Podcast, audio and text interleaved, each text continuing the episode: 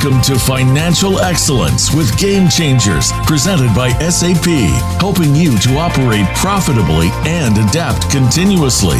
Host and moderator Bonnie D. Graham talks with the experts about how game changing technologies can help you achieve financial excellence for your company. Now, here's Bonnie D. Graham. Thank you, gentlemen announcer. Nice to be here. Financial Excellence with Game Changers is our longest running SAP Game Changers show. We are in season 11 and I'm delighted. So let's start off very interesting topic today. Let me see if I can just give you the title of the topic if I can find it in my 100 pages of notes here. Cyber resilience and control automation for finance. Now, the reason I put cyber resilience first is because I thought that would tickle our audience. By the way, we're speaking to you on the Voice America Business Channel live streaming, and we are also on LinkedIn live streaming our video today. So there, because cyber resilience is something that will part will kind of tickle different parts of your brain as you're listening. So let me get started with a couple of buzz quotes, as our regular viewers and listeners know I always do. Buzz number one I found on Gartner.com. Listen up. CFOs often perceive cybersecurity to be the responsibility of IT just let that sink in for a second. It probably resonates with a lot of you. And my guests I'm seeing are nodding, yes, they agree. But as more finance processes run remotely, CFOs need to develop security measures specifically for the finance function and not rely solely on the organization's blanket security protocols to safeguard financial data.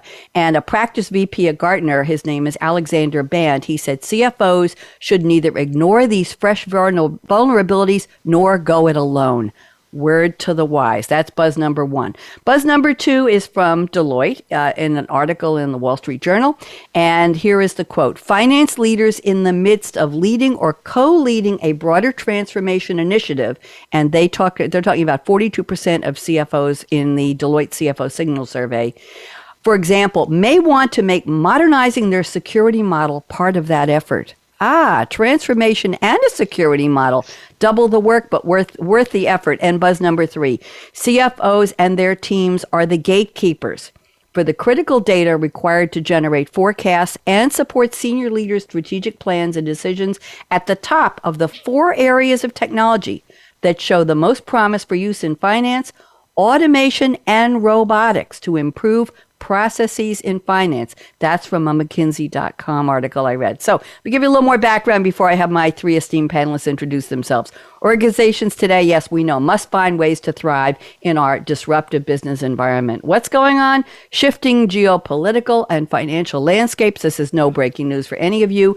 The momentum to digitize and automate. Yes, we've been talking about this. And our breaking news today, of course, is increasing cybersecurity threats. How can they do it?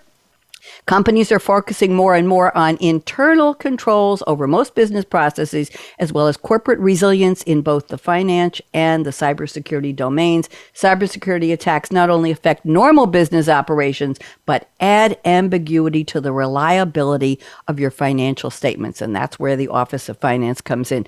What do stakeholders want? They are under pressure from due diligence requirements to gain more reliable views of organizational risk resilience, accountability, and transparency to ensure the quarterly and annual reports accurately reflect their financial status and bolster cybersecurity protection. They're increasingly automating and automating process controls as part of what I mentioned, the financial transformation. I'm going to call out the names of my three esteemed guests. I want you to just wave hello for LinkedIn, and then I'll have you introduce yourselves. First up, we have Dr. Neil Patrick at SAP. Hello, Neil. Nice to see you. Nice to talk to you. We have Mithilesh Kotwal at Protiviti. Hello, Mithilesh. What a beautiful background you have. Oh, my goodness. And a shout out to your colleague, Holly Irons, who's been working with us to get you on the show. And we have Tony Roby at Wipro. Hello, Tony. How are you? And we're going to ask them for their insights on the topic I mentioned at the top cyber resilience and control automation for finance. This is so important. I'm going to venture a guess, saying this to my three panelists it doesn't just matter for finance professionals to listen to and watch this show. This is for everybody because if finance is in charge of those numbers, and we know, Neil, on this series over the past few years, we've talked about finance becomes the stewards of the business, not just oh, let's look at an Excel spreadsheet from two years ago and see what we thought we were going to do and where our budget's full. This is looking forward. This is real time analytics. This is getting the numbers ahead of time and helping steer the business. So now we have to add the burden of control automation and also more cyber resilience. So there you go. That's my that's my opening piece. Neil Patrick, welcome, welcome, welcome. Would you please do me the honor, take you about three minutes in telling us who you are, what you do, and what's your passion for this topic? Neil, welcome. Thank you, Donnie. Oh, sorry, Bonnie. Good Lord, that's a great I start. Could be, I could be Donnie. That's okay. um, and, and hello to my fellow panelists. Um, so yeah, I work for SAP. Um, been with SAP for about seven and a half years now, I think. Um, my, my history has always been in, in, in the last 15 or 16 years around GRC and cybersecurity, working for, for software vendors. So I worked for some of our competitors, uh, working for SAP now as well. Um, and it, you know, during that time, I spent a lot of time doing um, discovery sessions with, with the customers that we talk to, um, understanding what their pain points are, and really getting into um, how difficult this, this landscape is and yet being driven by the pressures of, of doing more with less, and now especially heading for digital transformation. Um, and, and, and they know that if they don't, their competitors probably are, and then they're losing step because others are just you know getting ahead. So, and I, and I really feel sorry for for our customers because this is these are difficult times, and, and these challenges are huge. So so that's kind of where my, my passion comes from. I think is trying to trying to make a difference um, for our customers using, in our case, smart technology, um, um, but also in you know, implementation services and good advisory services. So this is a this is a bundle, really. This is a package. Thank you very much. And is this an added pressure, Neil? Going back to some of the quotes I added about you can't just say to IT, go ahead, give us what we need, we'll be fine. That finance needs to step up more. What do you think? Just- yeah, absolutely. Um, and, and, as you said in your, intro, the, the, role of the CFO has shifted significantly, I think, over the last four or five years. Um, in, if you go back maybe 10 or 15 years, they were seen as almost like part of the geek club. They dealt with numbers and spreadsheets and Excel, and, and they'd come and submit, you know, you know, are we are we um, solvent or not? It's kind of like we'd look at them. Whereas now, they really are seen as um, one of the main um, business advisors, uh, and all nearly all aspects of the business roll up to the CFO one way or another. Um, and and even if you look at some of the modern things emerging like sustainability, the, the, the, cost of that to the business sits with the CFO. So they really are seen as one of the main um, functions to, to, to steer the company in a, a financial way, but often also good business and sometimes ethical way. Um, so it is it's a much much broader role than it was. Thank you very much. That's what I wanted to get. Thank you, Neil. Let's move to our guest from Protiviti. We have Mithilesh Kotwal. So happy to have you here. I'm putting you on full screen speaker view. Wave hello to your millions of fans around the world and to your colleague Holly Irons as well. I mentioned her before. She's watching on LinkedIn. I know that. So Mithilesh, please introduce yourself and what's your passion for our topic? Go ahead. Yep. So Mithilesh Kotwal, I'm a managing director at Protiviti, which is you're a global consulting firm. Um, we are in over uh, 20 countries, 80 offices around the world, about 5,000 folks. So um, not a boutique firm, um, getting there to being uh, the big boy firm. And for a little bit of a background on me, I've been in this space for almost close to two decades now.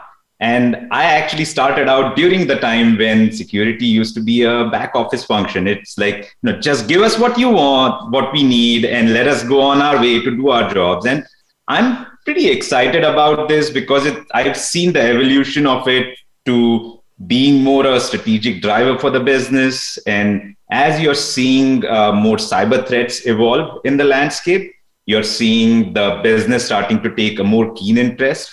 And some of my customers are now starting to look at security as more like a strategic advantage. How do I differentiate myself in the marketplace from my competition? Right? Use cyber, my cyber tactics, how I secure your data, how I build trust with my customers as more of a shifting advantage for them in this marketplace. And it's it's a fascinating time to be in this space because helping your customers do that and and build on that journey is is what drives me right now That was very interesting what you said about yes about security and about it was something that was happening. S- SEJ someone else's job right? And now it's not anymore. It sounds like finance is an interesting place to be. And and I always wonder I'm saying this to to my whole panel I always wonder if this is something you would say to a person in college somebody who liked numbers. We used to call it about ready being a geek. I was a geek a nerd. I was on the math team in middle school. We used to call it junior high school.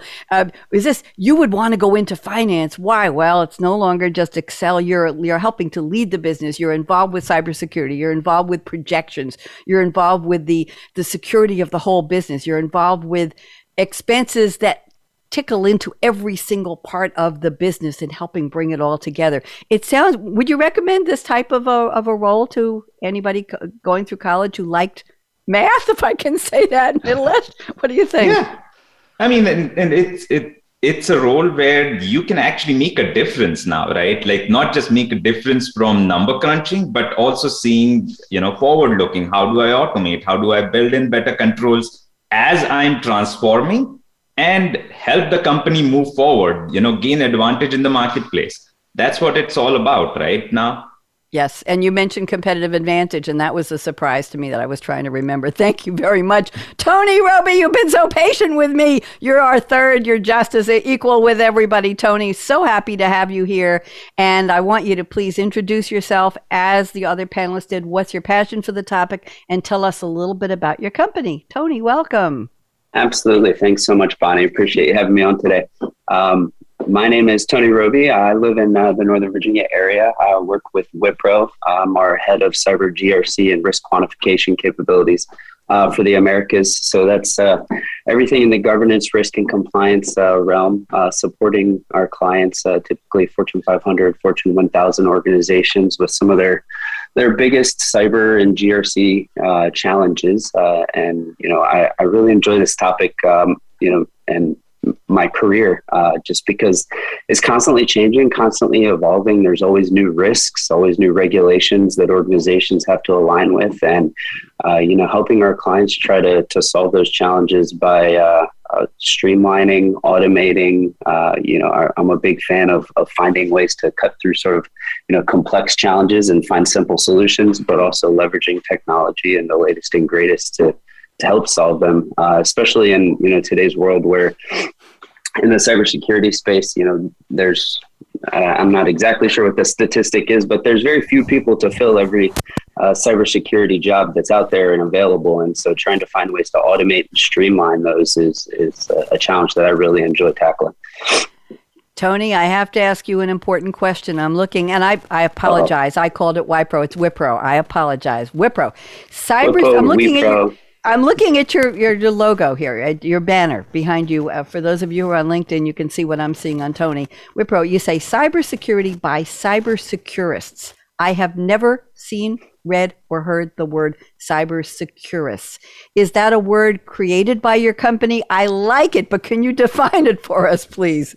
Absolutely. Uh, it's it's a little bit of branding, and and uh, you know the thought is that um, you know who better to do and consult on cybersecurity than the people who have their sleeves rolled up every day and they're you know in it and you know that they're hands on the keyboard actually solving the problems versus you know just your traditional consultant side of things who are uh, you know typically more strategy and advisory uh, consultant side of things. And Wipro you know really focuses on uh, the managed services and actually you know implementing and managing and using the tools. And so that's the that's the thought behind the service cybersecurists. Thank you. I like it. Branding and creating a brand new part of our vocabulary. I think that's very, very clever. Thank you all for your passionate introductions. And this is the part of the show next where I have asked each of you to send me a quote from a fictional movie or TV character or a song lyric that has absolutely nothing to do with our topic. And you're going to explain how, in your own words, it does relate to our topic. So Dr. Neil Patrick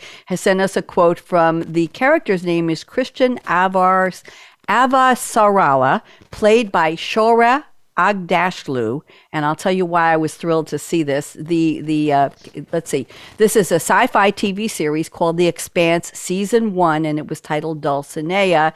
It originally aired on SYFY, Sci-Fi in the U.S. in 2015. It introduces a future where humanity has colonized the solar system with three characters across different parts of the system. There's a detective Joe Miller assigned to search for a mil- missing girl in the asteroid belt. Oh, I, I have never. I've had a lot of belts, to, uh, Neil, but I've never had an asteroid belt. I'm sorry, you knew I was going to say that.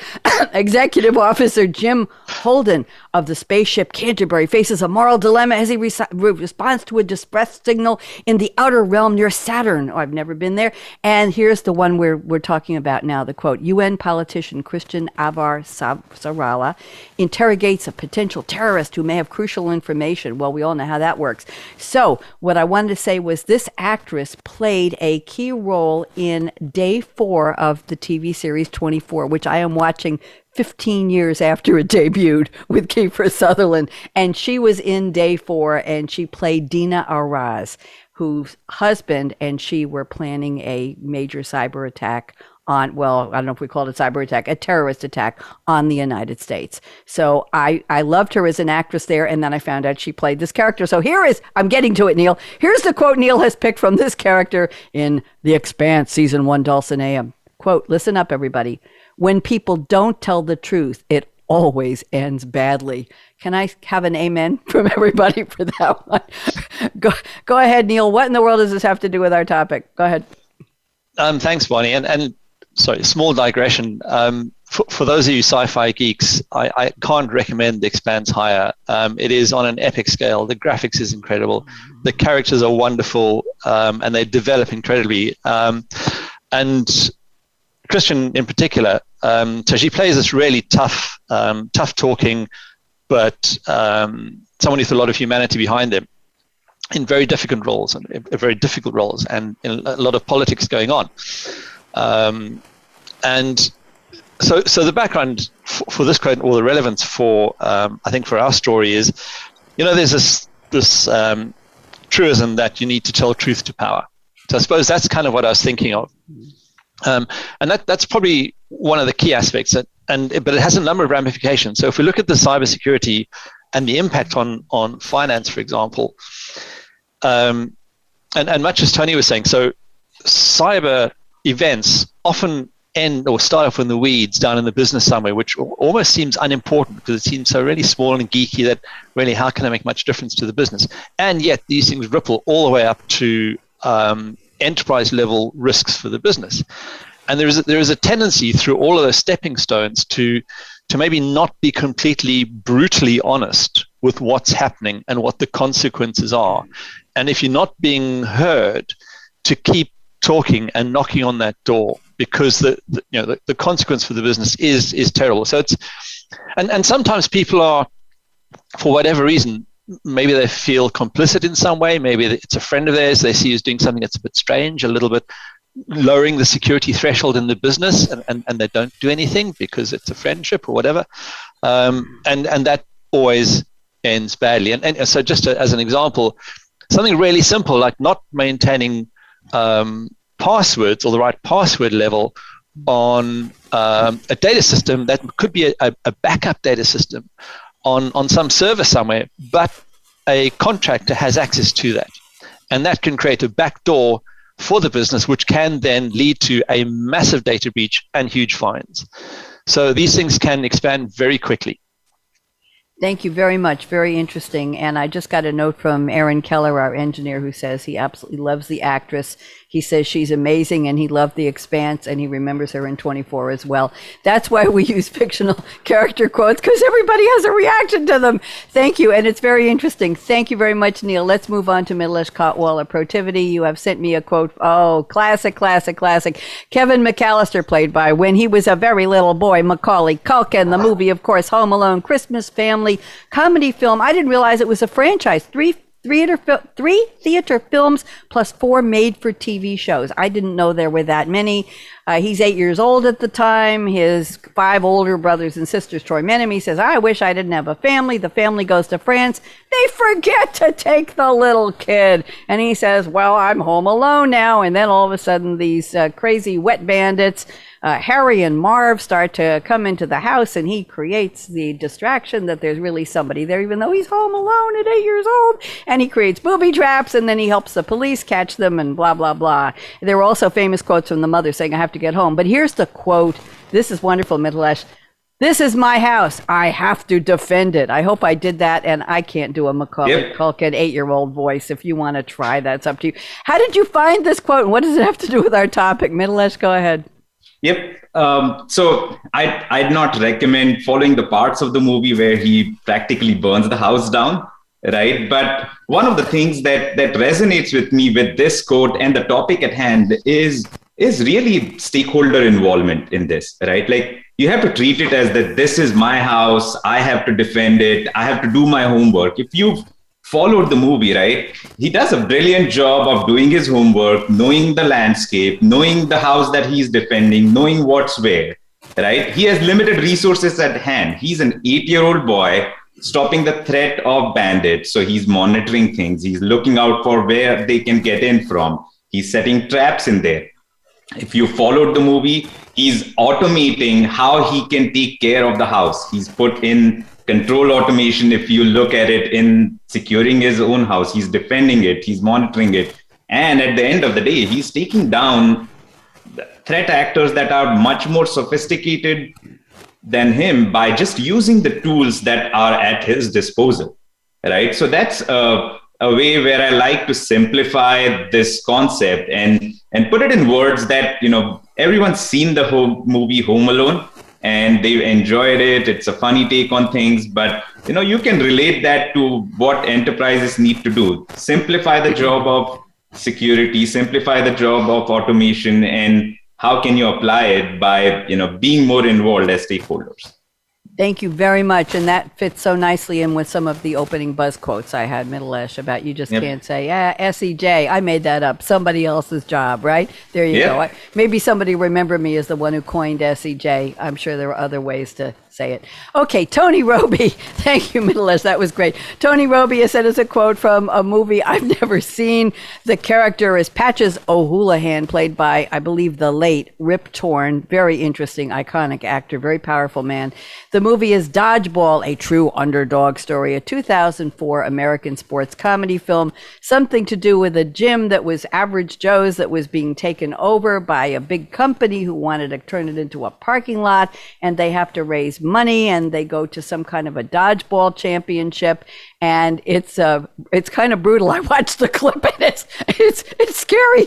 But here's the quote Tony has picked from the movie. If you can dodge a wrench, you can dodge a ball. And that was that little that was yeah, that that's the wrench. He threw it at the kid's head. Tony, brutal quote. Tell us what does this have to do with our brutal topic? Tony Roby.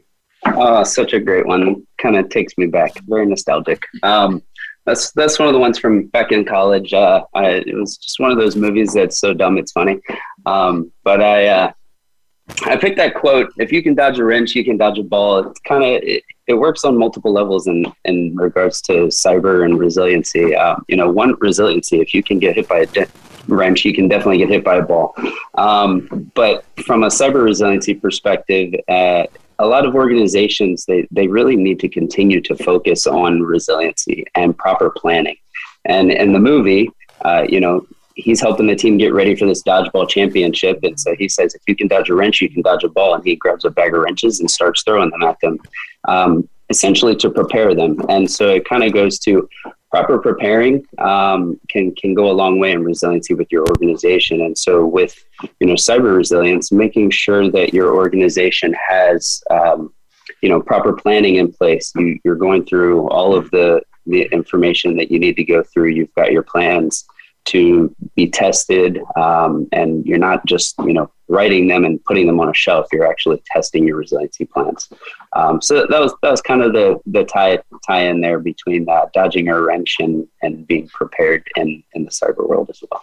Thank you, Tony. Thank you, Mithilesh. Thank you, Neil. I appreciate the the effort and the energy you three put into sending really interesting quotes from very interesting characters and even more interesting movies. So thank you very much. That's that's why it works so well to do it to kind of back into the topic through these quotes. Now we're going to get to the very serious part of the show. This is where my guests have each sent me four discussion statements. I'm going to pick one from each of you. We're going to go around the table. Neil Patrick, I've got one teed up for you. I'll read it in just a second. But how it's going to work for those who are new to the show is I'll ask Neil to take about three minutes.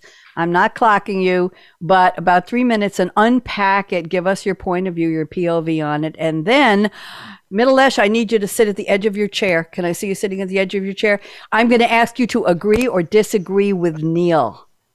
And Neil's in a really good mood today, so he says it's okay. And then Tony, my goodness gracious, to agree or disagree with both. You have a lot to talk about. And then Neil, I'll go back to you and ask you if you want to comment back to your two esteemed co-panelists. Then I will, by that time, have put a statement into Mithilesh, one of yours, into the chat for you go next, round the table, and then one for Tony, and let's see how far we go. So a lot to talk about. Here's what Neil told me. Statement number one. Excuse me. Geopolitical change. We're not getting into politics, but geopolitical is a big term. Is redefining the very core of financial security and stability. He says we are in such turbulent waters affecting supply chain, trade embargoes, currencies, expanding regulatory remits, and interest groups with global voices. Yes. Neil, why don't you take us through this, please? Thank you. Um, so, I mean, obviously, you know, it, it's clear to everyone that we've got these huge geopolitical things that are changing the way we look at the world and, and how the world is is um, uh, responding. I think so. You know, we've got we've had the pandemic. We've we've got um, intercompany conflict, intercountry conflict. Sorry. Um, um, and the consequences for, for businesses. So we have these these trade embargoes, which which fluctuate frequently, um, and the consequences can be high. Um, that impacts um, currency exchanges. That impacts loans that organizations may have. Um, some country uh, responses to that could be to increase the amount of regulation. So, so the, the pressures on an organization to somehow deal with this are also increasing. And it's, so it's not so much about um, what these changes are, it's the fact that they are happening and that it, it looks like the, um, the unpredictability going forward is increasing for businesses. So, from an outside in perspective, their, um, their comfort level as to what the stability level, the repeatability of how they run the business is being challenged. Um, and, you know, if, so generally speaking, if, and if you look at finance, for example, what you want is things to happen the same way all the time. Okay, the numbers change as you make more or make less, whatever, but your processes are more or less the same. Um, and and that's being challenged because you have to now find, let's say, new suppliers. Maybe because of a, because of a pandemic, these people don't exist anymore, or now they do. Um, but also, as Mithilesh was saying, maybe you're one of the suppliers that you have. All of a sudden, you discover that actually their cybersecurity practices are pretty poor, and there's a risk that maybe some of the data that you share could be vol- uh, could be compromised. So you have to quickly pick another supplier, and the con- and it, and you know suppliers are not neatly bundled around if you if you're in manufacturing let's say around the things that you need to produce. If you take the supplier out and put a new one in it's not like for like. And you have to do your due diligence. So so the cost to the business of that exercise but also the cost to the business of the disruption to production of whatever the goods are during that process are significant. And it's change now. The, you know another truism the only constant is change. We now seem to be in that position and then sorry i'm, I'm almost there and and while you're going through these business changes, you frequently have to make decisions around security quickly without always having um, the, the, the cybersecurity uh, defenses that you would ideally like to have in place. And, and this is, this is uh, an added risk. Thank you very much. Good description there. Good kickoff. Mithilesh Kotwala, Protiviti, you're up. Agree or disagree with Dr. Patrick? Go ahead. I would definitely agree with that. I mean, the, the threats that the the companies are facing, right, are, are really changing with the, the environment that we are in. It's, it's coming in from multiple angles. There's so much change that they have to deal with. And as uh, call it finance professionals, as call it cyber securists, as, as, as Tony calls it, right? Um, you have to stay ahead of these changes and think through what's what's coming at me. What can I automate? What can I take out of the equation? Neil mentioned like you know you have to change suppliers for certain things. Are there portions of that supply chain that you can automate to take the risk out of the business? And then um, as my esteemed colleagues know, right? Like sometimes you have to just deal with the unknowns right? They are they are going to be thrown at you. You have limited amount of facts at your disposal. How can you make the best decision from there and then try to keep pivoting as the threats change and as you know more? How can you continuously consume that information? And a big part of it is that control automation because you can feed in newer threats to it you can consume that information and your reaction time actually improves with all that. And and so yeah, yeah, actually I, I would say in a great time for cybersecurists where we get to actually respond to it and, and get more information and how do we have a dynamic response to things. See, Tony, he used that word in a sentence. You get two gold stars for that, Mithilesh. That was very well done. I compliment you on that. Tony, you're up. Agree or disagree with any or all of what your colleagues on the panel have already said? Go ahead, Tony. Uh, absolutely, hundred percent agree. And Mithilesh, yes, you you did a great job. I think you used it like two or three times in there. That was that was impressive. Um, yeah, no, hundred percent, I agree. I, I think there's, um, you know, as as the geopolitical landscape is changing, uh, you know, Neil hit it right on the head. Things are constantly evolving, especially from a regulatory perspective, and and as Mithilesh mentioned, uh, you know, having to automate and streamline those processes to keep up with that constant, ever evolving uh, changing regulatory requirements and, and compliance landscape. Um, but part of that is also having organizations try to transition to not just a compliance-based cybersecurity program, but focusing on the risk and and trying to ensure that they're mitigating the risk, not just checking the boxes from a compliance perspective. Because there could be areas of, you know, compliance or regulations that that they may be, you know, missing or new risks that are coming at whereas the regulations haven't quite caught up yet. And so uh, yeah 100% no I, I think that it, it is constantly changing and uh, you know, organizations are definitely having to stay on their toes to keep up with it. Thank you very much neil. Good conversation starter. Anything you want to say back to them? Um, they're obviously really clever people You're talking about the people who are creating the cybersecurity risks or, or the panelists? Because well, that's the problem with cyber is that there are people who do it 24 hours a day from wherever, and we're not even talking about base yeah. garages anymore. We're talking about their being clever in their their ways to attack and get through those security holes, right? So anything now, anything you want to say back to the clever yeah. people on the panel? Yeah, no, no, it is. But so yeah, jokes aside, and and clever people both. Some of my panelists are. I, th- I think they're great. Um, they agreed with some of what I said, so so that's all good. Um, but you know what's what's quite scary is um, how easy it is now, I think, for for um, hacktivists and cyber criminals to get hold of really smart tools um, to to do something. So you, you can just be some kid in a garage and you can wreak mayhem across a business. It's like you know, cyber hacking DIY 101. It's it, the the availability is quite scary, I think. Thank you very much. Okay, good starter for that. Let's go to our next statement. I'm looking at Mithilesh Kotwal statement number two.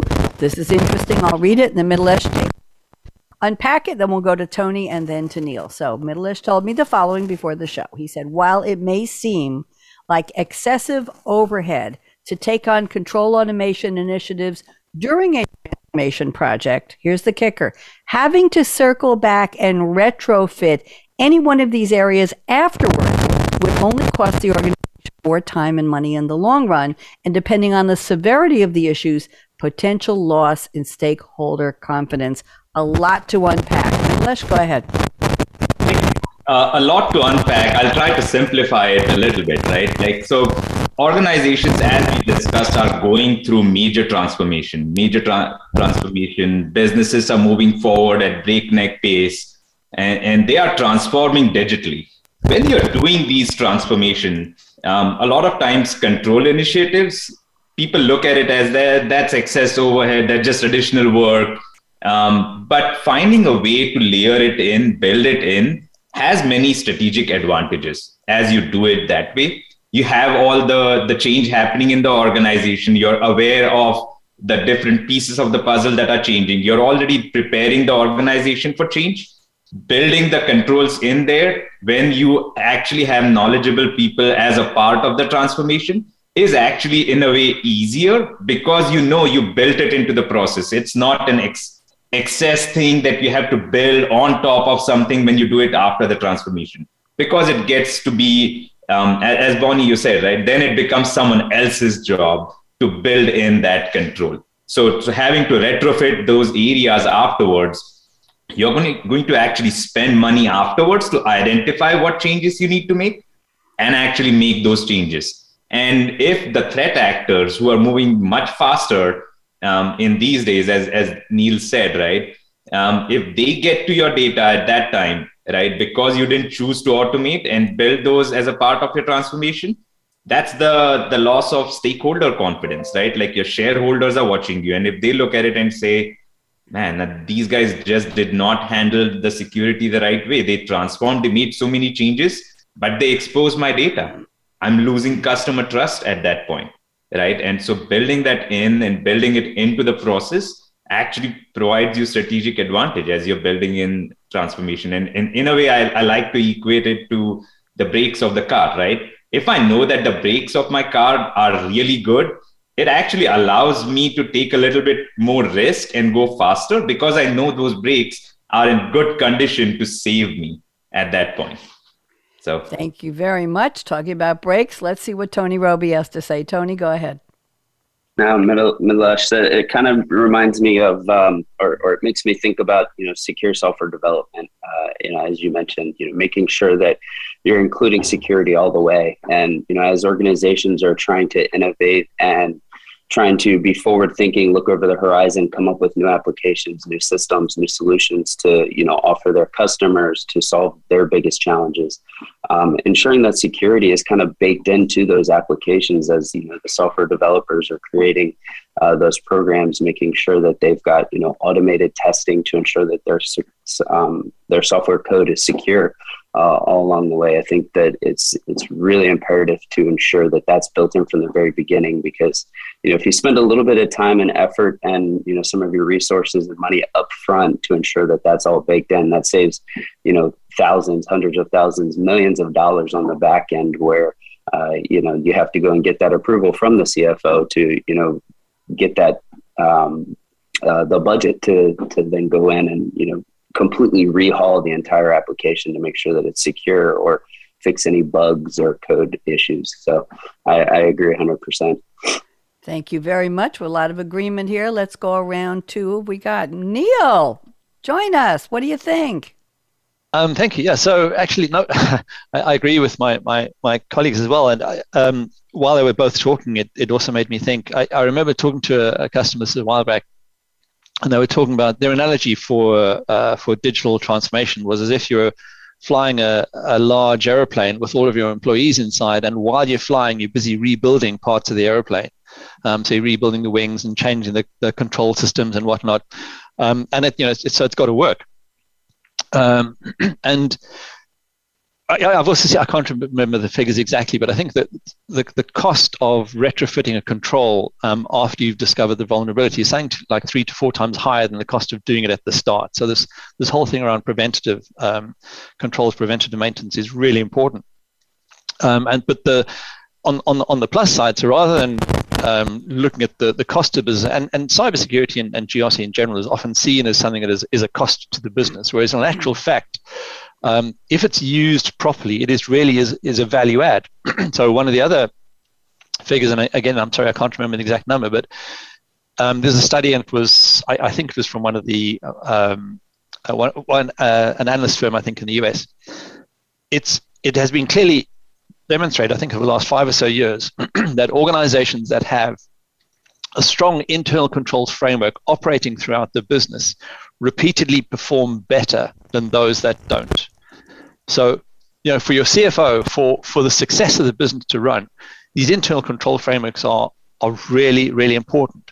so it, you know it, it, helps you with things like trust and um, if you're looking at IPOs and M and A's and all these sorts of things, this gives you more confidence to go out to the business, out to the marketplace, and say, look, we're good at our job, and here's the evidence that we are good at our job.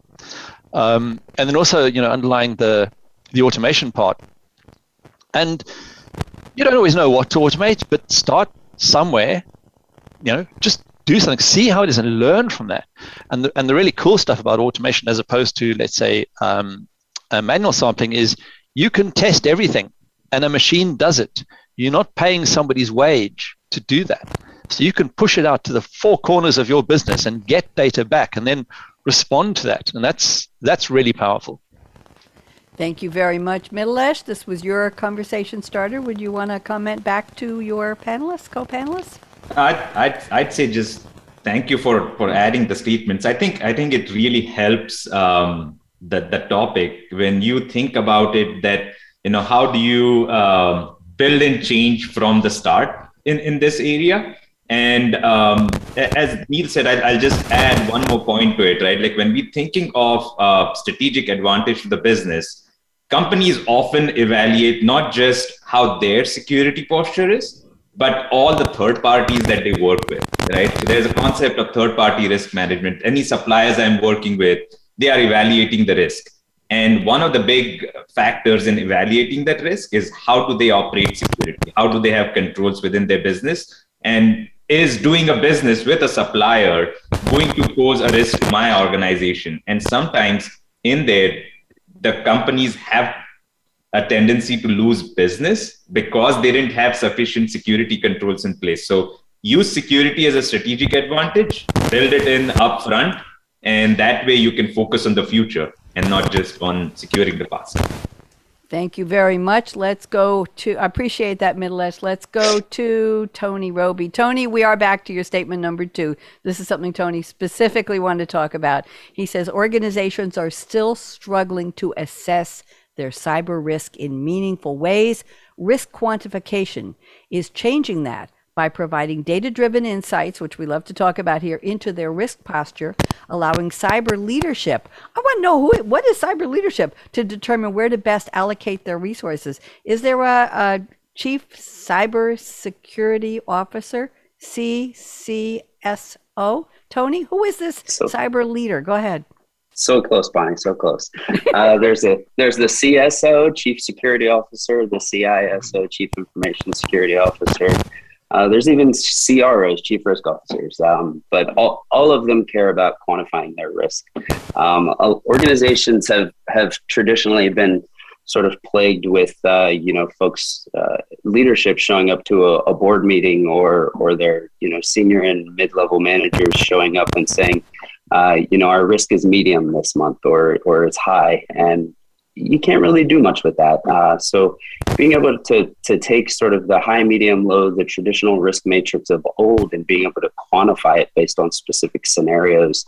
Um, there's folks that have, have come up with a, a lot of great frameworks and, and methodologies lately, such as the FAIR framework um, or you know, cyber VAR value at risk.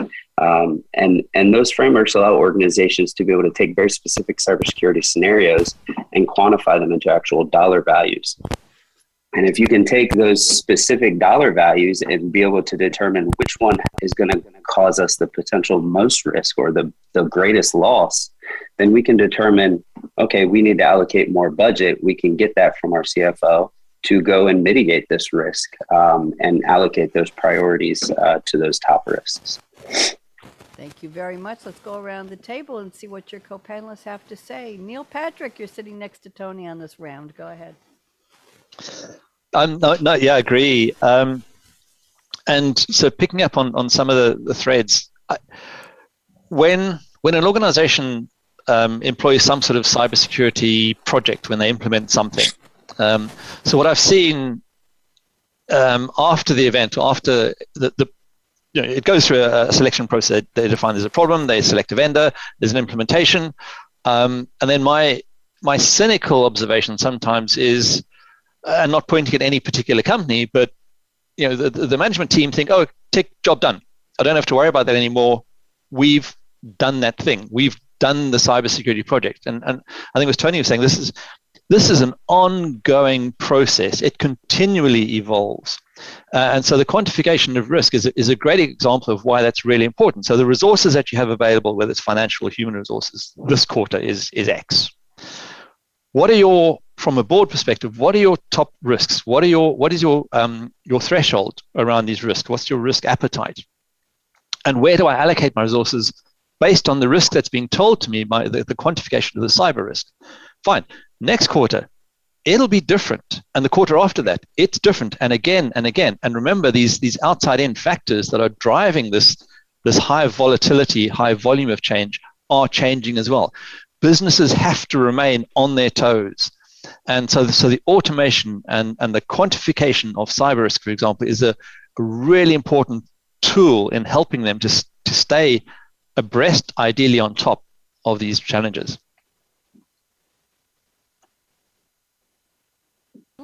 comments, thoughts? Go ahead. Yep. So, so I, I definitely say I, I, I agree with the, the panelists, and um, I, would say it's it's almost like a, a, second level of maturity that uh, organizations need to start working towards. Right. The first level of maturity is just knowing your risk and being having a way to assess your risk. And then, um, as, as, Tony mentioned, where it helps uh, your cyber leadership um, actually assess and provide meaningful information to the board and be a true partner to them is how do you quantify it in financial risk terms right? Long back when i started working in this field um, it, you used to use more of call it common sense rules to quantify things to the board and saying you know hey the risk of this is high the likelihood of it is high you're looking at it from a probability perspective, but you aren't looking at it necessarily of even if the likelihood is high, what's the financial impact to the organization? And in this day and age where you are really strapped for resources all around, where do you focus most of your energy is through the quantification and, and trying to look at um, where are my biggest threats? What is going to have the biggest impact to the organization? And in some cases, justify the headcount if I put in two more people at this location and to manage this risk, is this going to give me an advantage? Because right now, if I don't do that, the cost of hiring those two people was 300K, but the cost to the organization, if the risk hits, is $5 million, right? It helps your finance leadership also make those change, changes in investment. Where do you, they focus their resources? Much Thank you very much, Mithilesh. Tony, this was your topic. What do you think? Well said all around. Um, Mithilesh's point of uh, sort of the, the crawl, walk, run methodology and, and just initially understanding where your risk is, is, is, you know, hands down one of the most important aspects. You can't, can't quantify if you don't know what you're quantifying. And so, uh, you know, it's, it's definitely important to start from that point of view and, and, uh, you know, move on and, and enhance your programs from there, kind of take that sort of crawl, walk, run approach to, to risk management.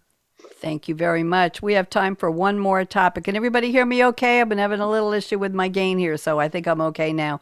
Uh, I'm going back to Dr. Neil Patrick. Let's look at statement number four. I think this is a good way to wrap it up. We have oh, about six minutes left, so let's make this short.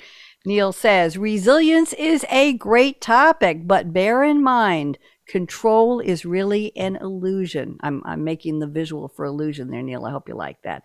Species that survive adapt. They exhibit anti fragility. There's another word to use in vocabulary this week. Neil, take about 90 seconds on this one and we'll quickly go around the table and see what the others have to say. Go ahead. Sure, thank you. So, so I'll bring in um, one of my other sci-fi heroes, which is Asimov. So he wrote Foundation series, and one of the main characters there, he said, um, to succeed, planning alone is insufficient. One must improvise as well. So, sure, build your blueprints, build your designs, have your cybersecurity framework, have an idea what you're doing, build your disaster recovery pr- programs, test them, all those good things. But remember, life will change. You have to then think ahead. Well, what what can go wrong? So maybe do some scenario analysis. Um, push the buttons, push the boundaries, and see where my vulnerabilities are. So test my assumptions. One of the biggest mistakes you can make is um, if you make an assumption about something, assume it's going to stay that way will go beyond the boundaries of that assumption. So that that's really important. And that and the term anti-fragility. So so Nassim Taleb, he wrote, you know, he's famous for writing the book around um, black swans. He also wrote a book um, around anti-fragility, um, and it's actually it's a very interesting read. Um, it's it's it's what we're actually talking about: how to build some sort of redundancy and ability to respond gracefully to challenges. Respond gracefully to challenges. Such is life, if only. That's what I'm going to say. if only. Let's quickly go In around. my dreams, yeah. Let's go around the table. Mithilesh, what do you have to say about resilience and anti-fragility? Is it an illusion? Go ahead. Yeah, I, I'd agree that control you know is really an illusion just because i mean controls addressing a risk right? And the risks are not static. And so the moment you start feeling that you're in control that's where you tend to slip up right? So you need to have dynamic plans to continuously assess the risk and to build it into the controls as you automate them. How are you going to assess the risk? How what's your plan to to control that risk and mitigate that risk and um, keep the organization secure. So it's always going to be a dynamic concept for organizations. And keep looking, keep be vigilant is all I would say. Be vigilant indeed. And that I think is what makes it exciting, isn't it, gentlemen? Mm-hmm. It makes it exciting that it's always a moving target. Tony, what do you think? Let's wrap this up. Two minutes for you. Go ahead. I think that's great, a great point, and you know, I think it kind of comes to having almost having zero expectations, right? Planning, planning accordingly. It almost sounds like parenthood, right? If, if any of you have children, I've got three young ones on my own, and you know, the advice that I always give to to new parents is have zero expectations. When it works out, um, you know, awesome, but be prepared to get spit up on before you go out to that fancy dinner. And I think that's that kind of ties back to our topic here of you know plan accordingly, have your resilience plans in place, test them, put those controls in place, be thorough with it, test them start to finish, um, and make sure that no stone is left uncovered so that you can be prepared, but also be forward looking and, you know, expect the unexpected. Makes me think of the old childhood rhyme or the saying, good, better, best, never let it rest until the good is better and the better is best. And there will and that's the mantra i think for the people who are making the cyber attacks. They're saying oh that one was pretty good. I only brought down 10 companies 15 hospitals and 14 governments but let's see if we can make it better next time. So they are trying and you have to try too. We have enough time for me to do a quick crystal ball predictions round. We didn't prepare for this but i think you're all ready for it i can tell neil patrick you're first 30 seconds that's about all we have for each of you if we met again let's say one year from today. So that would be April 19th, 2023. Okay.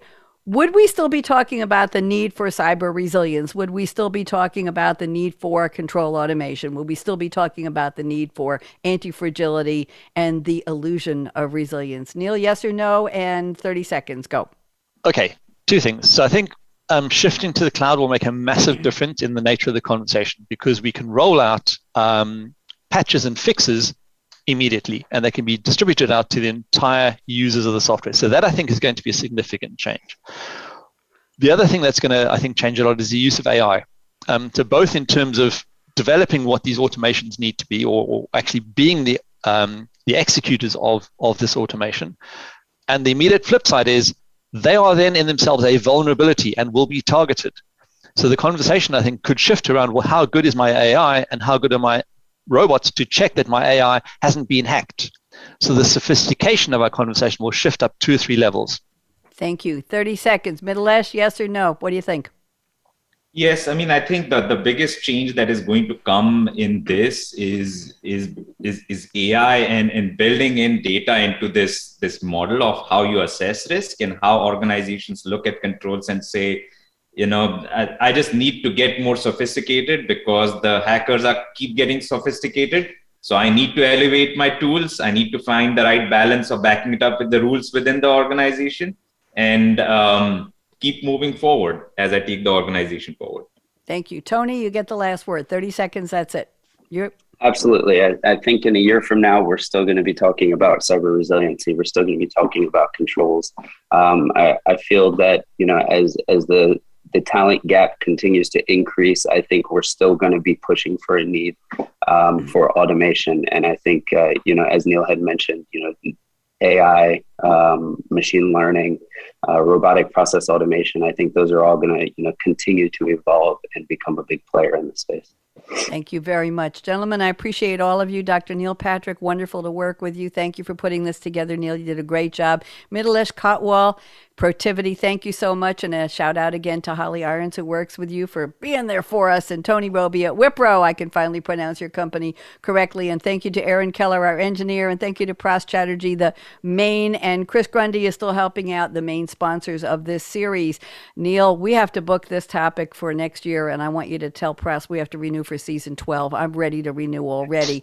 So here is my call to action fasten your seatbelt. What are you waiting for? Go out and be a game changer today today, just like Dr. Neil Patrick, just like Mithilesh Kotwal, and just like Tony Roby. Bonnie D signing off. Have a great day, everyone. Go out and be a game changer. That's where it's at. Everybody wave goodbye. Don't go away, panelists. We're going to debrief. Bye bye.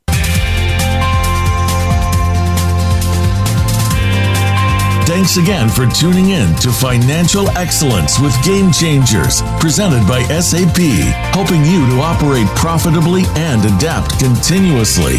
To keep the conversation going, tweet your questions and comments to hashtag SAPRADIO and join host Bonnie D. Graham on the Business Channel.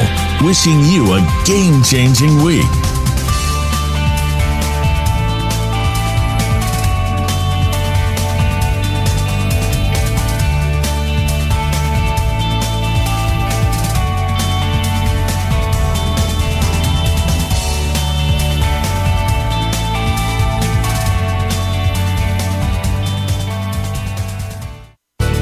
Thanks again for listening.